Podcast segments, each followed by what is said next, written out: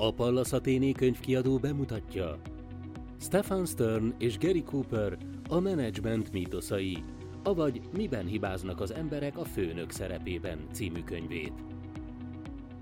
Ahhoz, hogy jó vezetővé váljunk, le kell számolnunk egy sor az irányításhoz, a vezetői pozícióhoz kötődő hamis mítosszal. A Management mítoszai című könyvében Stefan Stern és Gary Cooper négy tucat ilyen téves elképzelést vesz végig, megmutatva melyik miért hibás, és hogy ezekkel szemben mi lenne a helyes, követendő gyakorlat.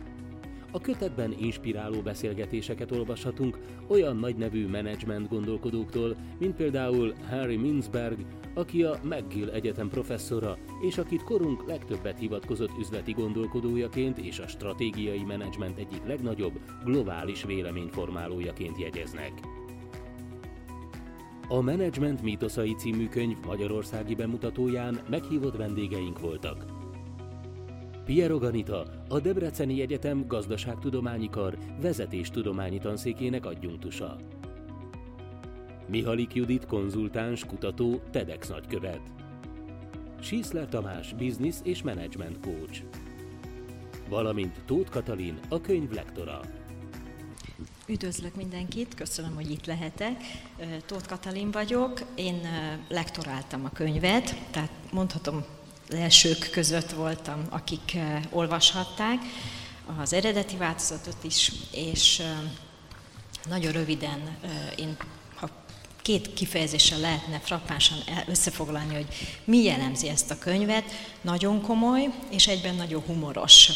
Azért nagyon komoly, mert maga ez a téma, ez a management téma ugye egy ilyen never ending story, ami azt jelenti, hogy ősidők óta menedzseljük saját magunkat, a kis közösségeinket, tehát ez majd a szakemberek erről érdemben sokkal többet tudnak mondani. Két olyan szakember írta ezt a könyvet, akik hatalmas tapasztalattal rendelkeznek, és nagy gyakorlatuk van az elméleti és mind a menedzsment gyakorlati oldalát tekintve.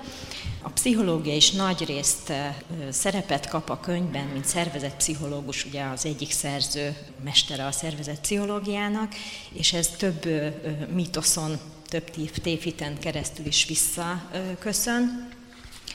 Nagyon jellemző a humor rá, tehát hogy említettem, hogy nagyon humoros a könyv.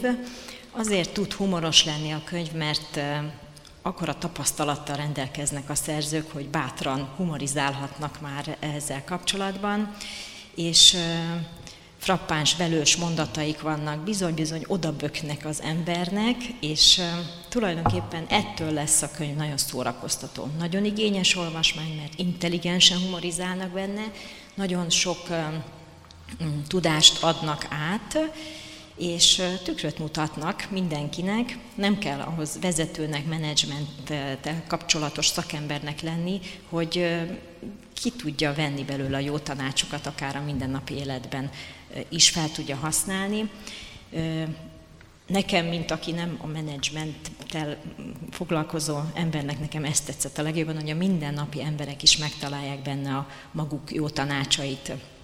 És szórakoztató olvasmány. Tehát én azt a következtetést vontam le belőle, hogy gyakorlatilag olyan ez a könyv, hogyha az ember este lefekvés előtt az éli szekrényről kicsit leveszi, fellapozza valahol, elolvas egy-egy mítoszt, kicsit mosolyog rajta, hogy magára ismer, rávilágít minket a, a jellegzetes hibákra, akár a, a munkában, akár a mindennapi életben szembe jöhetnek velünk, tanácsot ad hozzá, és szórakoztató módon teszi. Tehát összességében nekem ez a véleményem, hogy egy intelligensen szórakoztató könyvről van szó.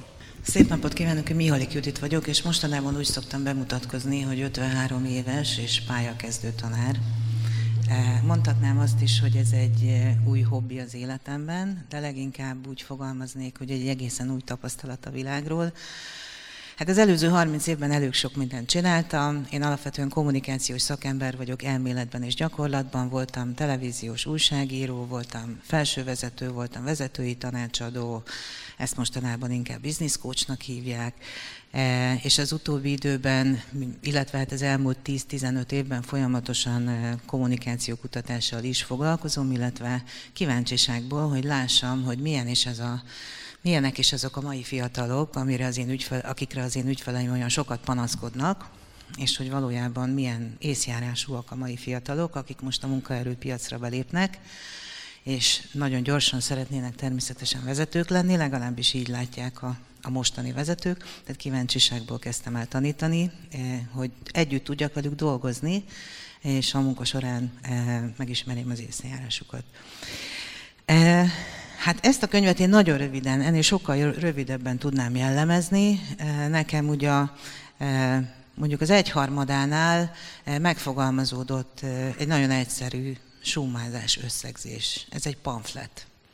Ez egy, ez egy röpirat. És egy valóban egyébként nagyon szellemes röpirat, amit nyilvánvalóan csak olyan, olyan ember írhat meg, aki kellően, kellően magabiztos, kellően hiteles, kellően ismert, és a szakértelméhez nem fér kétség, olyan valaki, vagy olyan valakik, ugye itt két, e, alapvetően itt ugye egy, egy nagy tudású professzorról és egy nagyon jól író újságíróról beszélünk, ez egy e, általában nyerő páros szokott lenni, ilyen típusú könyveknél, és két olyan emberről beszélünk, akik kellően magabiztosak ahhoz, hogy, hogy akár megkérdőjelezzék a, a fennálló rendet, a fennálló állításokat. Egyébként, hogyha elolvassák a könyvet, akkor látják, hogy azért ez nem annyira úttörő, tehát hogy mindazok, akikre ők hivatkoznak, kezdve például Peter Druckertől, aki ugye egyébként osztrák származású, tehát hivatalosan is a monarchia szülöttének nevezik az, önéle, az életrajzírók, tehát raj, tőle elindulva tulajdonképpen az utóbbi 5-10 évben a menedzsment irodalomban ebben a megmondó, hogyan, hogyan legyél sikeres, kövesd a legnagyobb vezetőket, ha így teszel, akkor te is olyan klassz leszel, mint ők, és pont veszel tíz darab fekete garbót, akkor te leszel Steve Jobs. Szóval ezeket a, ezeket a könyveket valóban egy kicsit ki, kifigurázza és kineveti ez a könyv. Egyébként őszintén szólva ez e, szívemből szól, én is ezt gondolom többnyire a e, szakmányomban gyártott e, megmondó menedzserirodalom könyvekről. E, egy különbség van e, ezekhez képest, azon kívül, hogy ez egy, hogy ez egy nagyon bátor hangvételű és néha, néha gunyoros, néha, e, néha vicces könyv. Egy nagyon nagy különbség van, hogy ez egy olyan könyv, aminek egyébként, hogyha csak a tartalomjegyzékét és az irodalomjegyzékét e, szerkesztették volna össze, és a közbülső részt megsporolva a fordítói és lektori munkát, Eh, kihagyja a kiadó, akkor is érdemes lett volna kiadni, ugyanis, eh, ugyanis maga a tartalomjegyzék is olyan sokat elárul, és olyan, olyan erősen orientál bennünket a szerző gondolatairól, és az irodalomjegyzék pedig, eh, pedig szokatlanul tömény, és szokatlanul alapos. Tehát általában ezeket a, ezeket a hát úgynevezett ilyen népszerű, ismeretterjesztő menedzsment könyveket, ezeket nem túl nagy alapossággal írják, sokkal inkább ezek ilyen véleményirodalmak, az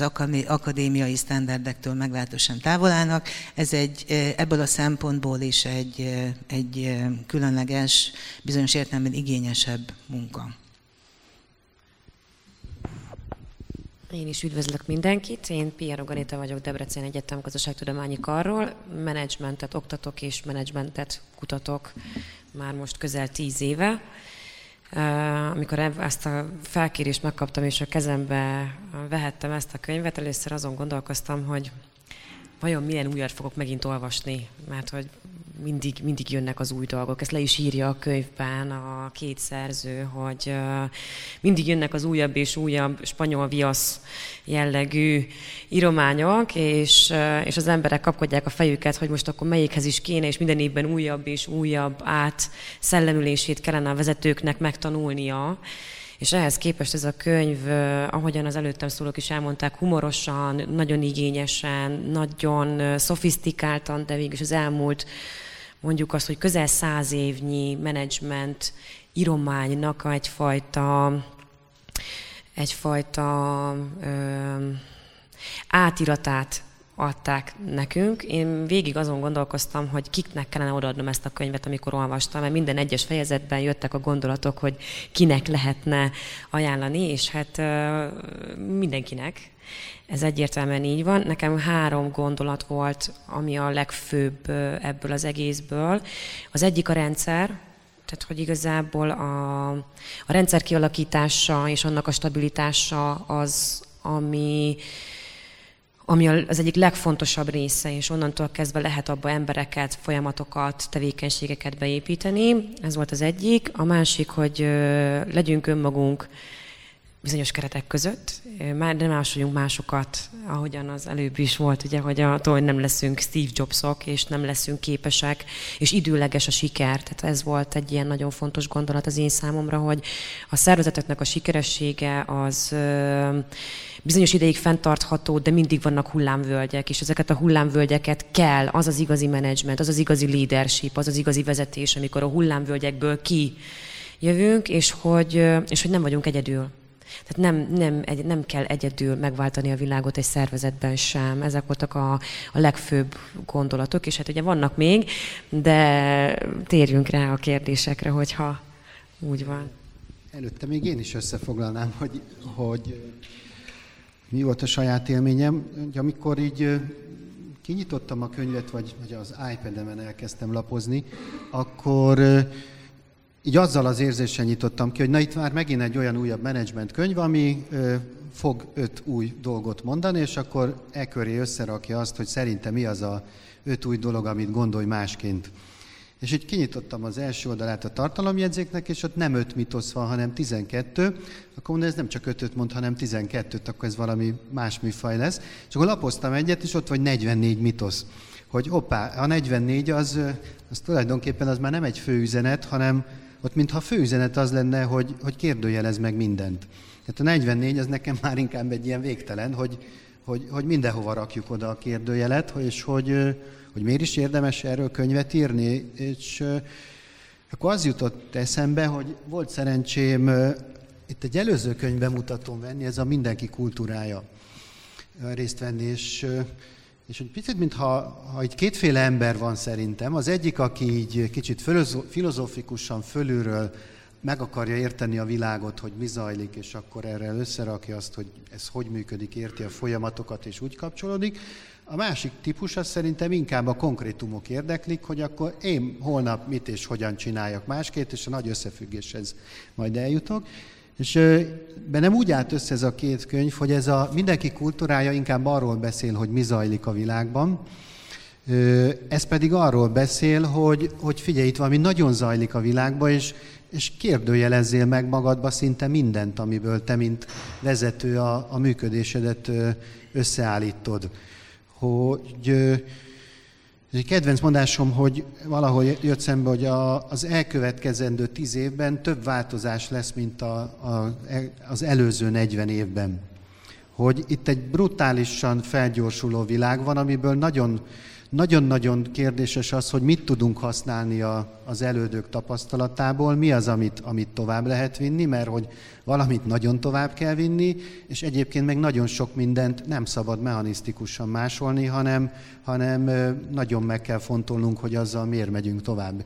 És szerintem valahol a könyvnek ez az egyik fő üzenete, hogy tulajdonképpen mindent odarak, és minden mellé odarakja szarkasztikusan a kérdőjelet, hogy biztos, hogy, e, hogy így van-e ez. És ő nem azt mondja, hogy, hogy mindegyiket földbe döngöli, hanem szerintem az olvasóban azt a kíváncsiságot akarja fölkelteni, hogy, hogy amit egy adott témáról gondolok, azt, azt gondoljam át, hogy biztos-e igaz az én világomba itt és most, és vezetőként e szerint kell működnöm. És hogy akkor ezzel kapcsolatban mi volt? Volt-e nektek olyan kérdés, amire ugye az volt az érzés, hogy hát igen, ezt én is így gondolom, hogy ez nem így van, és végre leírta. Hát nekem egy nagyon önző szempontom van ebben, és nagyon személyes. E, és ez voltak éppen leginkább a könyv végén, a, mert előről még nem beszéltünk, hogy a könyvnek a szerkezete, az a 44 mítosz viszonylag rövid fejezet után, Azt hiszem, hogy hat interjúval zárul, olyan menedzsment gondolkodókkal, mint például Charles Handy, akit talán többen ismernek a jelenlévők közül, és hogy az interjúkban kerül elő többször, ami a szövegben volt, éppen implicit módon egyébként benne van, és ebben is egyébként Peter Druckerre hivatkoznak, vagy Peter Druckerre, hát, amerikaiasan ejtjük, hogy hát voltak éppen a, a vezetés az egy bölcsészettudomány, liberal arts. És ez egy olyan sejtés, ami nagyon régen bennem volt, egyrészt, másrészt nagyon erősen visszatükröződik abban, ahogy én például tanácsadóként vezetőkkel dolgozom, ugyanis sosem azt kérdezik tőlem, hogy, hogy hogy, illetve hát ezt kérdezik, hogy hogyan oldjak meg egy helyzetet, vagy hogyan viselkedjek, de amikor, amikor elkezdek velük beszélgetni, akkor sokkal inkább abból dolgozom. Én bölcsész vagyok, eredetileg, nem közgazdaságtant végeztem, azt is tanultam később, de nem ezt, e, nem ezt végeztem, és mindig abból dolgozom, ami alapvetően az, az a, hát úgy mondanám, hogy élettapasztalat, általános műveltség, szóval ami az emberrel megtörténik előbb-utóbb 30 év alatt, hogyha jár kell a világban, gondolkodik, beszélget emberekkel, jár színházban, néz filmeket, olvas könyveket. E, és ez számomra egy nagyon erős, egyrészt megerősítés és igazolás, másrészt egy nagyon érdekes fókuszváltás, hiszen nem csak arról van szó, hogy ami mellett egyébként folyamatosan érvelnek, és nagyon sokszor kerül elő, hogy éppen azok az MBA iskolák, amelyeket ezek a guruk alapítottak, vagy a velük egykorúak, vagy ez a generáció, ez, a, ez az alom alapított és honosított meg a világban, hogy ezek nem csak egyszerűen idejét múlt képzési intézmények, idejét múlt képzési struktúrával, hanem egy egészen más szkóppal kellene a vezetőképzésre, a vezető kiválasztásra és a vezető, vezetői működésre tekinteni.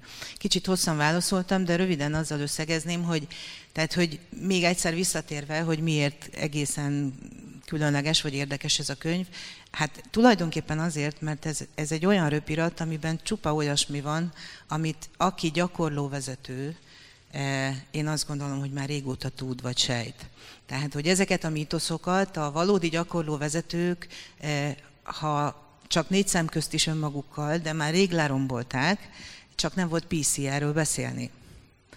Eh, és ez azért különleges, ez a, tehát számomra az volt az egyik leg, erősebb üzenet, hogy, hogy ezt igen, ez, erről lehet beszélni, tehát nem kell, nem kell megijedni tőle, és egyébként pont azon gondolkoztam, hogy talán nagyon érdekes lenne egy olyan kutatást csinálni, lehet, hogy meg is fogom csinálni, ha még nincs ilyen.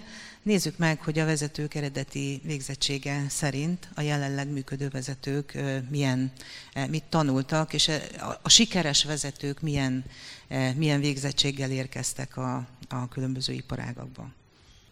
Annyit tudnék hozzátenni, hogy ami furcsa volt a könyvben, és talán nekem így a lektorálás során tetszett, hogy tényleg rögtön minden egyes mítosz elején arcba odavágták, hogy mit ne csinálj.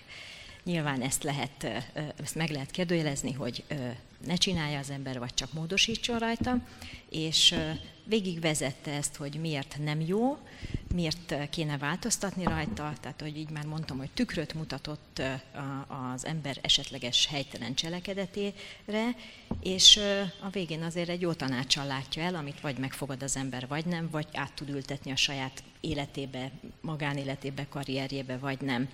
Tehát igen, ez, hogy ez a pamphlet stílus, hogy ne csináld. Mit ne csinálj, és akkor eldöntheted, hogy csinálod vagy nem csinálod. Tehát összegezve nekem ezt tetszett benne, hogy nagyon emészthető formában tálalták ezt, és tulajdonképpen ezáltal töprengésre ösztönöz, elmélkedésre ösztönöz mindenkit. Csak egy gondolat, hogy te is mondtad, hogy recept van-e siker, nem itt ne tegyél, és igazából ezek a gondolatok is benne voltak a fejemben, amikor olvastam is, de most így összegezve nem is feltétlenül a könyv önmagában, hanem azok a gondolatok, amiket ti is itt mondtatok az elmúlt egy-két percben. Nincs egy, nincs recept. Tehát ez egy nagyon fontos üzenet ennek a könyvnek, hogy nincsen recept, de közben meg akkor mit csináljak, mi a siker, kinek mi a siker, és akkor ez is egy nagy kérdés, ugye, hogy mi alapján lehet ezt vizsgálni, hogy kit, kit nevezünk mi sikeres vezetőnek. Szóval igazából én azt gondolom, hogy számtalan, száz meg száz menedzsment könyvet el lehet olvasni, és ez legyen az egyik közte, ez, ez mindenképpen ilyen, de a legfontosabb, én azt, azt hiszem, azt gondolom, mind az én életemben, mind a menedzserek, akiket ismerek, vezetők, leadershipek, teljesen mindegy, hogy miről beszélünk, líderek, hogy magadat és a csoportodat kell ismerned, és ahhoz kell megválogatnod az eszközeidet és a módszeredet a te struktúrádban, mert nincs igazából egységes recept, és ez sem feltétlenül fog tudni egységes receptet adni, maximum az elmélkedés alapját tudja, hogy egyfajta önismeret és csoportismeretet tudjunk magunkba szívni és a szervezetünkbe beépíteni. Aminek én leginkább örültem, vagy ilyen, ilyen Halleluja, végre valaki kimondta, hogy ez a mitosz, mint hogy az érzések gyengéknek és veszteseknek valók. Hogy, hogy szerintem ennek nagyon sok vezetőnek szerintem leginkább ezt kéne megtanulni ma, ma a gyakorló vezetőknek, hogy egyrészt hozzáférjen a, a saját érzéseihez, és ha hozzá érzékelje a, a körülött állóknak az érzéseit, és ezt, ezzel tudjon, tudjon mit kezdeni. Ez, ez tudja őt irányítani, és itt picit visszacsatolnék, ha, hogy ez bölcsészettudomány vagy nem, de hogy, hogy szerintem a világ az irányba megy, hogy aki ezt a mitoszt elengedi, és, és mátran bemeri hozni az érzéseket egy leadership teambe, az, azok lesznek az egyre inkább sikeres vezetők.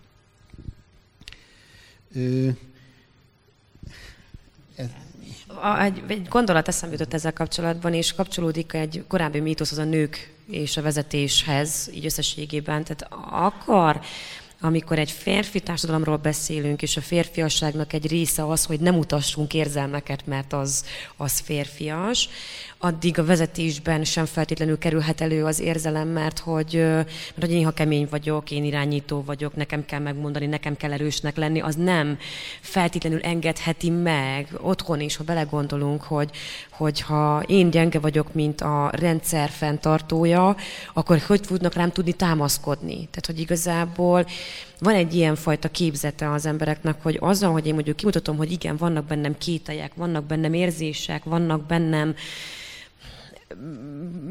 más jellegű gondolatok is, azzal majd gyengévé fogok válni, és igazából ezt a kettőt, tehát hogy attól, hogy valakinek vannak érzései, nőies vonásokat is, mert a nők mondjuk könnyebben felmerik vállalni az érzéseiket, attól még, attól még a csapat pont, hogy lehet, hogy jobban fog bennünk bízni. De ez, ez szerintem még legalább sok év, akár egy generációváltás, hogy, hogy már ebben, hogy nevelni, nevelni arra a jövő generációját, ahogyan, ahogyan mondjuk nekünk van lehetőségünk, hogy, hogy kérdezni, kétségbe vonni, érezni, és kimutatni, és beszélni róla, az, az pont, hogy erő, nem pedig gyengeség. De, de valahol ezt szerintem fejben, fejben és, és főként a és elnézést kérek, minden, megkövetek mindenkit, aki nem így gondolja. A férfiak fejében kell szerintem ezt nagyon, nagyon nem vagyunk mi gyengék attól, hogy érzünk nők olyan értelemben hadd vitatkozzak, hogy a legkeményebb vezető, akivel most ügyfelem, az egy nő. Jó, de azért meg is kellett keményedni a nőknek ebben a, ebben a világban. Igen, persze, persze. Ott meg egyetértek vele, hogy azért kemény, mert alatt a férfiak vannak, akiket máshogy nem tud ö, terelni. Hát meg talán ez egy modell is, tehát hogy ez a, ez a legnehezebb az egészben, hogy a nők azok, a női vezetők nem azért kemények, mert mert ezt az utat választották, hanem mert a vezető maga, ennek egyébként vannak ilyen nagyon szertágazó kutatásai, még a nyelvészetben, gender tudományokban is, hogy, hogy még maga a nyelv is bizonyos fogalmakat, kifejezéseket, leginkább az angol nyelvben vannak ilyen kutatások egyébként, hogy eleve himneműnek tekint. Ezért van nagyon kitüntetett jelentősége annak, hogy milyenek a vezetők. Tehát a vezet, az, hogy a vezetés, a vezetők milyenek, és ezért fontosak ezek a könyvek, és azért nagyon fontosak, hogy fontos az, hogy a vezetők mindsetje, a vezetők habitusa, gondolkodása, személyes beállítódása, felelősségérzete, e, az mennyire befolyásolható, milyenek ezek az emberek. Mert a mi életünket teszik jobbá a jó vezetők, és a mi életünket keserítik meg a rossz vezetők. Ezzel olyan értem, mélységesen egyetértek, hogy, hogy szerintem a vezetőnek, vagy úgy fogalmaznám, hogy a vezetőnek felelőssége és hatalma van abban, hogy, hogy mások életét befolyásolja azokhoz képest, akik nincsenek vezető pozícióba, és hogy, hogy szerintem én a munkában próbálok vezetőknek azért is segíteni, hogy ez a, ez a felelősségük, ez, ez tudatosodjon, és ezzel, ezzel, ezzel éljenek, szembesüljenek vele, hogy, hogy nekik igen, azon kívül, hogy el kell érni üzleti eredményeket, ők hatnak kisebb, nagyobb körökre, és hogy, hogy, hogy ahogy, ahogy mondtad, az, az, az nem biztos, hogy pozitív, és, és addig, amíg ezt nem tudatosítom, addig, addig ez, ez nem is tudom, hogy én hogy hatok rá. A vezetőknek nagyobb hatása van minden irányba a, a, arra, hogy hogyan vagyunk az életben. Ugye talán picit visszautalhatok a másik könyvre, ez, ez pontosan erről szól, hogy egy vezető hogy tud egy olyan kultúrát, szervezetet létrehozni, amiben aminek a közepébe állítjuk azt, hogy, hogy mindenki fejlődni szeretne, és, és, és be tudja rakni oda, hogy ő mibe és hogyan szeretne fejlődni. Visszatérve erre a könyvre, hogy van-e esetleg olyan mitosz, amin, amin úgy meglepődtetek, hogy, hogy ez a saját, saját paradigmát is elkezdte kérdőjelezni, hogy én ezt én, én is elkezdtem ezen gondolkodni, hogy ez szerintem ez úgy volt, ahogy, ehhez képest ő meg odarakta nekem a kérdést, hogy ez, ez, ez lehet, hogy érdemes saját magamnak is átgondolni. Volt-e ilyen mitosz, amit, amit bennetek is megrengetett esetleg a könyv? Hát én igazából azt emelném ki, ami egy kicsit az én hivatásomhoz kapcsolódik, hogy a szakzsargonok használata van egy erről szóló mítosz, hogy a mítosz szerint használjuk a szakzsargont, ők pedig lazán odavetik, hogy vessük el a szakzsargont.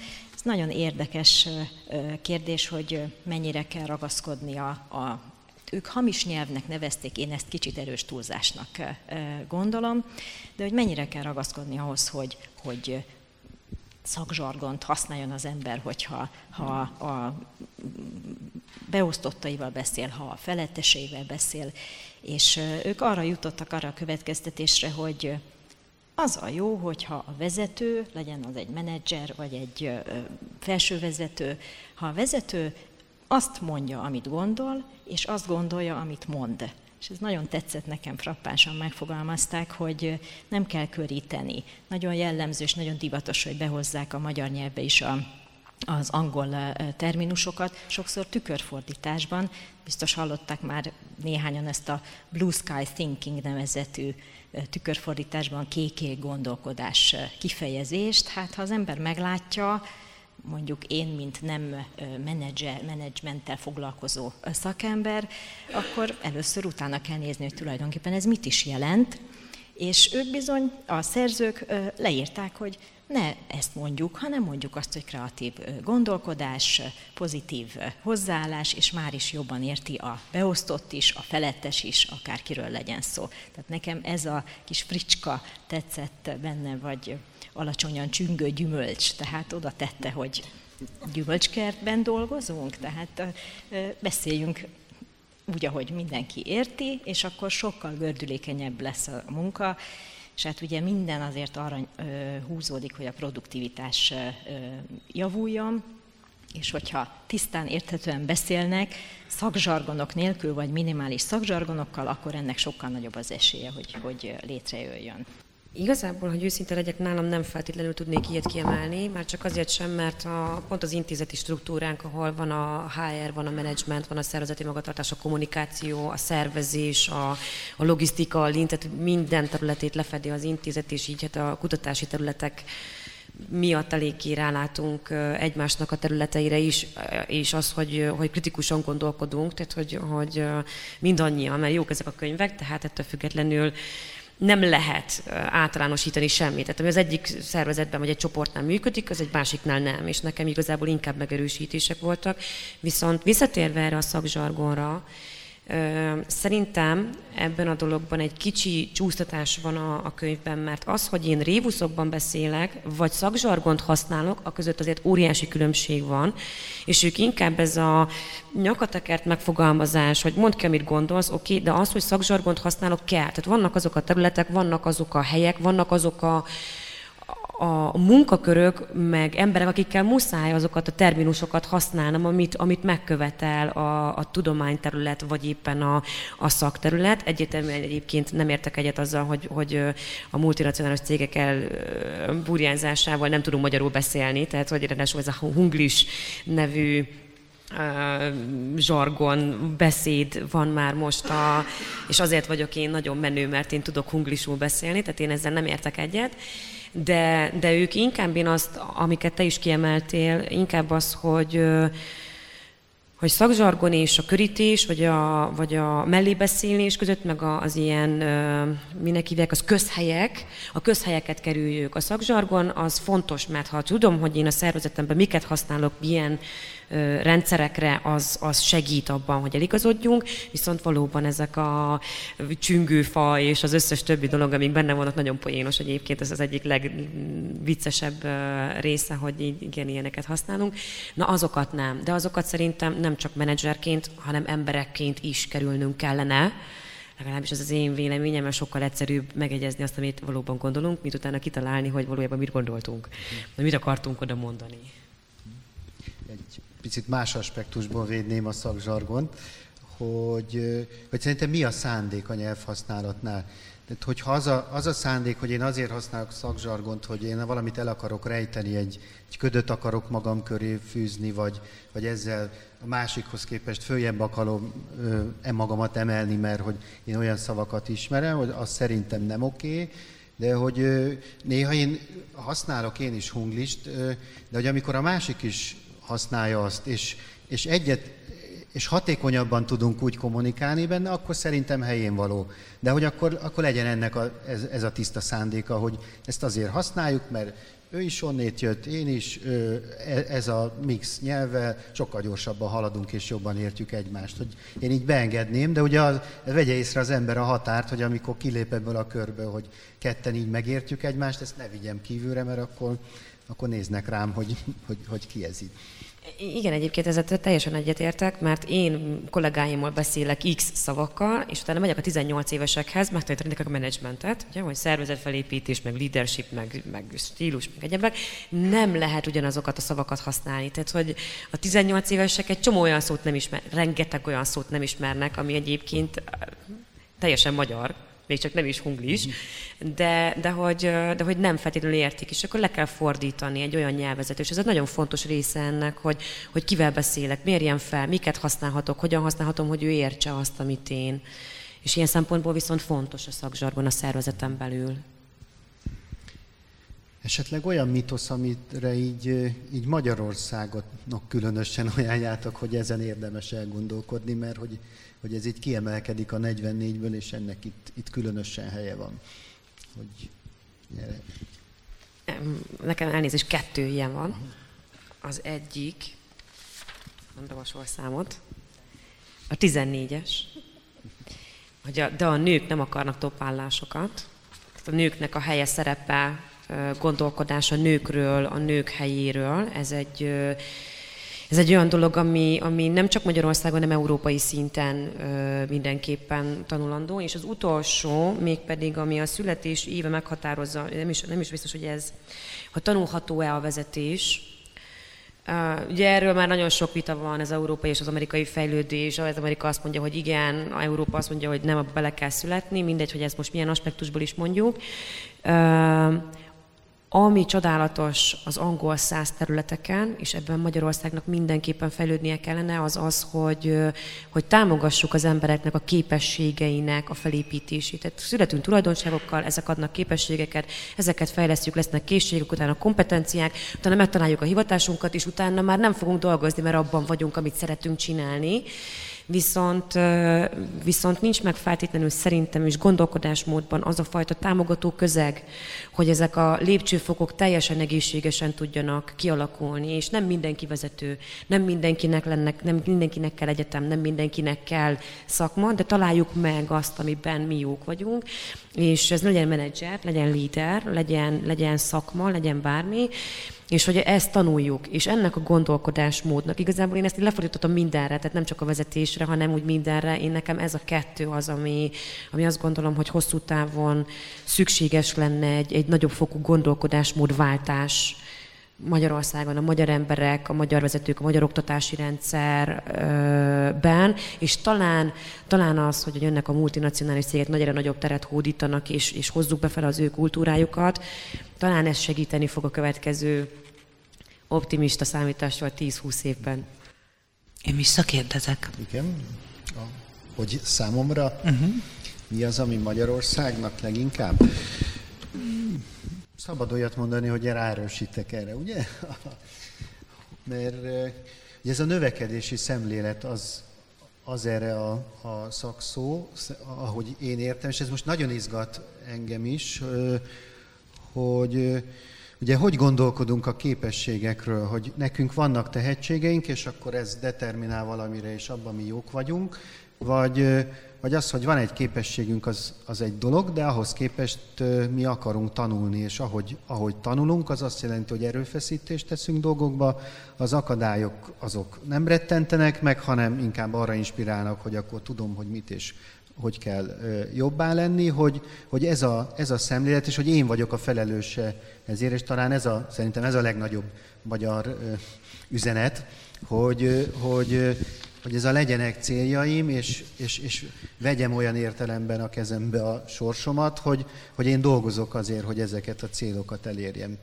És hogy csak itt egy gyors sztori, a, így nagyon megmozgatott. Tavaly volt egy ügyfelem, ami, akivel egy, egy könyvkiadóban dolgozott marketinges pénzügyesként, és, és hogy ott valamit megoldottunk, meg segítettem neki átgondolni, így kocsként, aztán eltűnt a, a, eltűnt a kapcsolat, és, és így beírtam arra, hogy nekem valamilyen digitális adatbányászos valamire tud-e valaki segítséget adni, és ez a hölgy visszajelentkezett, teljesen meglepődtem rajta, mert Dániában volt, és egy egy banknak a, a digitális adatbányász, nem tudom, vezetője. És hogy, hogy ez a, fölhívtam két év után, te hogy? És akkor mondta, hogy hát kiment, azt gondolta, hogy ez így jó lesz, azt se tudta, hogy mi az a téma, ami, amivel ott neki foglalkozni kell, mert hogy itt ez ilyen pénzügy, meg derivatívák, de hogy most ott áll egy szervezetnek, a, ennek a csapatnak az élén, és ezt csinálja. És hogy itt tényleg lenyűgözött az a, az a nyitottság, és, és mondta, hogy mindezt 46 évesen.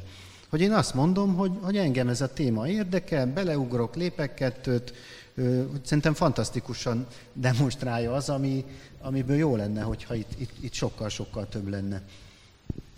Nekem az jut sokkal inkább eszembe, hogy tehát azért legyünk őszinték, ezek a mítoszok, ezek, ezek egy teljesen más kulturális közegben érvényesek, és hát Magyarország meglehetősen eltérő utat járt be a szervezetek működése és a menedzsment működés területén is, hiszen itt jószerivel alig néhány évtizede vannak olyan típusú szervezetek, amelynek olyan típusú vezetőik vannak, akik, akikhez ezek a mítoszok kötődnek.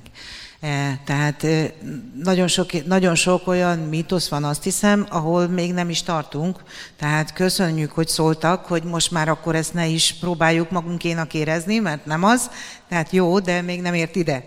Tehát ezt azért, tehát hogy ez, ez a, egy csipetnyi só valahogy a klasszikus mondaná, tehát egy csipetnyi sóval kell ezt olvasni.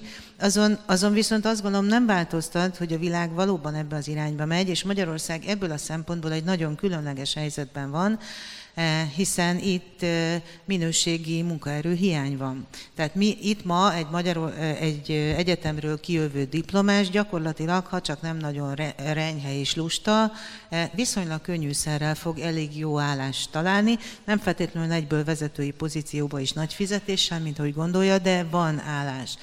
Nyugat-Európában, mondjuk Spanyolországban, Franciaországban azok a diákok, akik itt Erasmus diákként tanulnak, akiket tanítok, és sokat beszélgetek velük, több mint a 50%-uk arra számíthat, hogy évekig lesz munkanélküli, miután megkapja az első diplomáját. Miért érdekes ez a vezetési szempontból?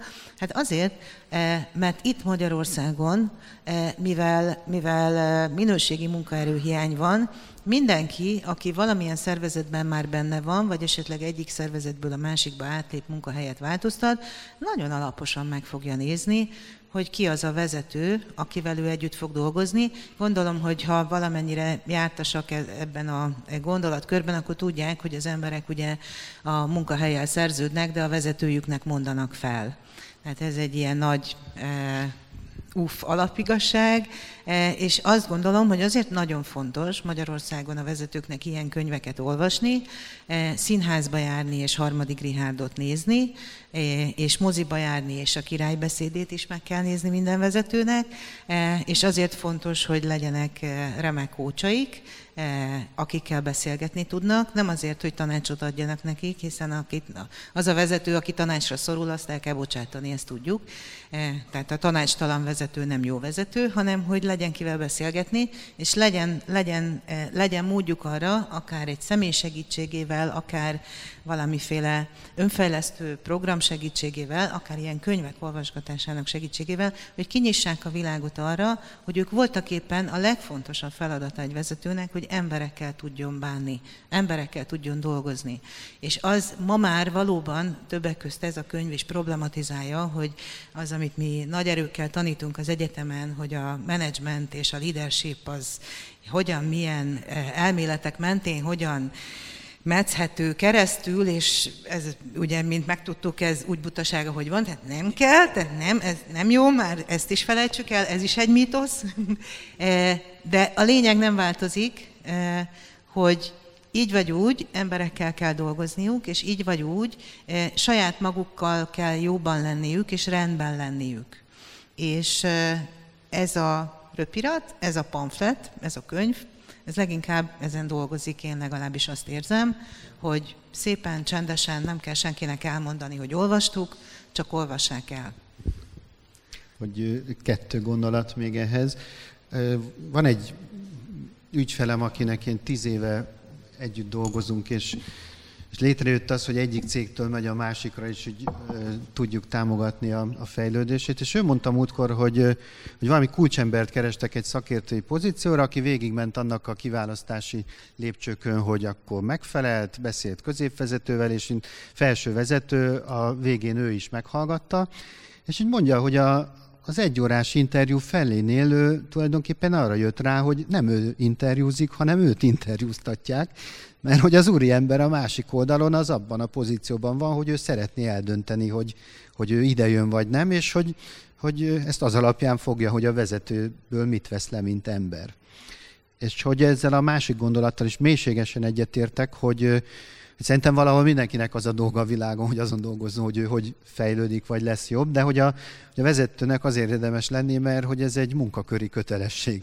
Tehát, hogy nekem dolgoznom kell azon, hogy én mitől leszek jobb ember, mitől működjek jobban, mert akkor leszek jobb vezető is. Én, lehet, hogy ez kicsit naivitás, de én, én ugye ezt szoktam az ügyfelek felé képviselni féle állarcot, maszkot kell viselni, vagy sisakrostét leereszteni, valamilyen vértezetet kell viselni. Valóban a világ erre tanította őket, és egészen mostanáig, és itt most valószínűleg nem lesz arra idő, hogy a kék óceán elméletről is beszéljünk, és a minden másról. E, tehát, hogy a világ minden, minden üzenete arról szólt, hogy, hogy készülj fel a támadásra, legyél mindig, állva aludjál, lehetőleg nyitott szemmel, a lovad is állva aludjon, és mindig legyél kész arra, hogy, hogy megvéd magad. És ez a fajta teljesen új paradigma, ez a fajta a vezetőt embernek, személyiségnek, a személyiségével dolgozó embernek feltételező paradigma, ez valami egészen új, és teljesen nyilvánvalóan szöges ellentétes a korábbival, ami egy ilyen vértezetet, tehát maga a szóhasználat, a szókészlet, nézzék meg a 20-30 évvel ezelőtti eh, nem csak a menedzsment irodalmat, hanem akár a tankönyveket, amiből egyébként mind a mai napig elméletben tanítunk, gyakorlatban szerintem én legalábbis nem, de gondolom, hogy mások sem. Tehát, hogy ez egy egészen más világ. Igen, és ez a, ez a kifejezés, ez a sérülékenység, hát ez azért alapvetően a, a, a pszichológia eszköztára, meg a népszerű pszichológia könyvek szakkifejezése, és bizony akár tehát akárhogy is nevezzük a dolgokat, valójában egy vezető mindig ezzel dolgozik, és mindig ezzel küzd, hogy ezt a kettő, a kettő közötti egyensúlyt, a kettő közötti saját utat hogyan találja meg. Tehát a téma nem új, csak a megne- az, hogy megmerjük nevezni, az új. És hogy nagyon megérint olyan szempontból a téma, hogy, hogy szerintem is egy, egy nagyon-nagyon lényegi gyökér dologra tapintottunk itt rá, hogy ez a hogy, hogy tekintem a világot? Úgy, hogy, hogy csapataink harcban állnak, és én küzdök kifelé, befelé, önmagamban is küzdelmeim vannak, vagy, vagy úgy tekintjük a világot, hogy ez a, van valami közös dolgunk, közös gyökerünk, és, és valamit közösen építünk, és, és bízunk egymásba. És, és szerintem érdemes így ránézni, hogy, hogy, hogy mondjuk az első vagy a második paradigma alapján vagyunk alapvetően becsatornázva a világba, mert hogy ebből következik az, hogy ha az elsőben élek, akkor azok a dolgok, amiben nálam erősebbek is vannak, akik valamiben jobbak, azokhoz képest vagyok én sérülékeny, mert ők ott engem le tudnak győzni. És ebben a paradigmában ezt nem mutatom meg. Abban a paradigmában, hogyha mi együttműködünk és bízunk egymásba, ott meg nekem érdemes megmutatni azt, hogy én nekem van egy olyan dolgom, amiben szeretnék fejlődni, de nem ott tartok, mint aki, mert hogy tőle tudok tanulni ebben, és tudok előre menni.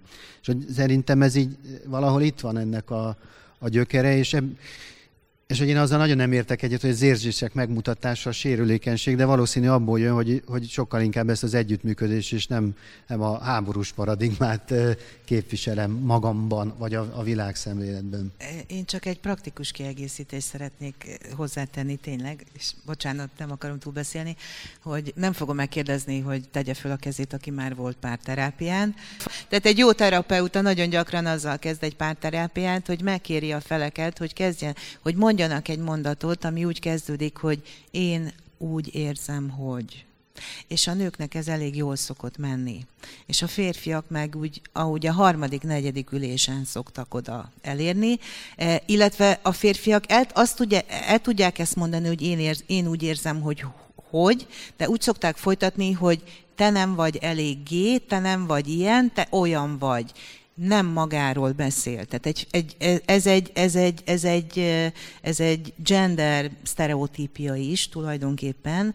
Így vannak nevelve a férfiak, hogy letiltott. Márpedig, visszakanyarodva a kettővel ezelőtti témához, igen, a vezetés az alapvetően egy maszkulin természetű szerep a társadalomban, maszk, maszkulin természetű a felfogása, és ezért van az, hogy a női vezetők is ilyen hú, ilyen erősek és maszkulinok, mert, mert maga az egész e, jelenség az egy férfias jelenség.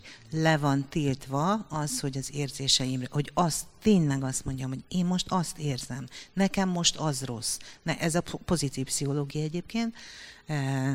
A pozitív pszichológia dolgozik ezzel a megközelítéssel, hogy azt fejezt ki, hogy neked mi most, mi lenne most jó, neked most mi rossz, te most mit érzel. De ne úgy, hogy a másikról tegyél állításokat, hanem magadról. Ez a férfiaknak nem megy. Tehát ez egy Egyébként ugyanerre egy rövid válasz. Itt, Bocsánat. Itt férfiként megszólítva egy picit hadd védekezzek, hogy szerintem vannak, egy, van, vannak kivételek, illetve visszafordítanám úgy, hogy kineve, hogy mitől lehet jól nevelni az érzések kifejezését a férfiakban, hogy ez hol veszik el, és ebben mennyi az anyák feladata. A, de lehet, hogy ez, ebben nem menjünk itt tovább bele. Én egy gondolatot ehhez, amit te mondtál az előbb a két paradigma között, hogy, hogy harcolok és mindenkivel és mindenki ellen. Pillanat csak ezt uh, el szeretném ide mondani, mert utána teljesen elkanyarodunk, és nem lesz értelme, vagy a mi tudat.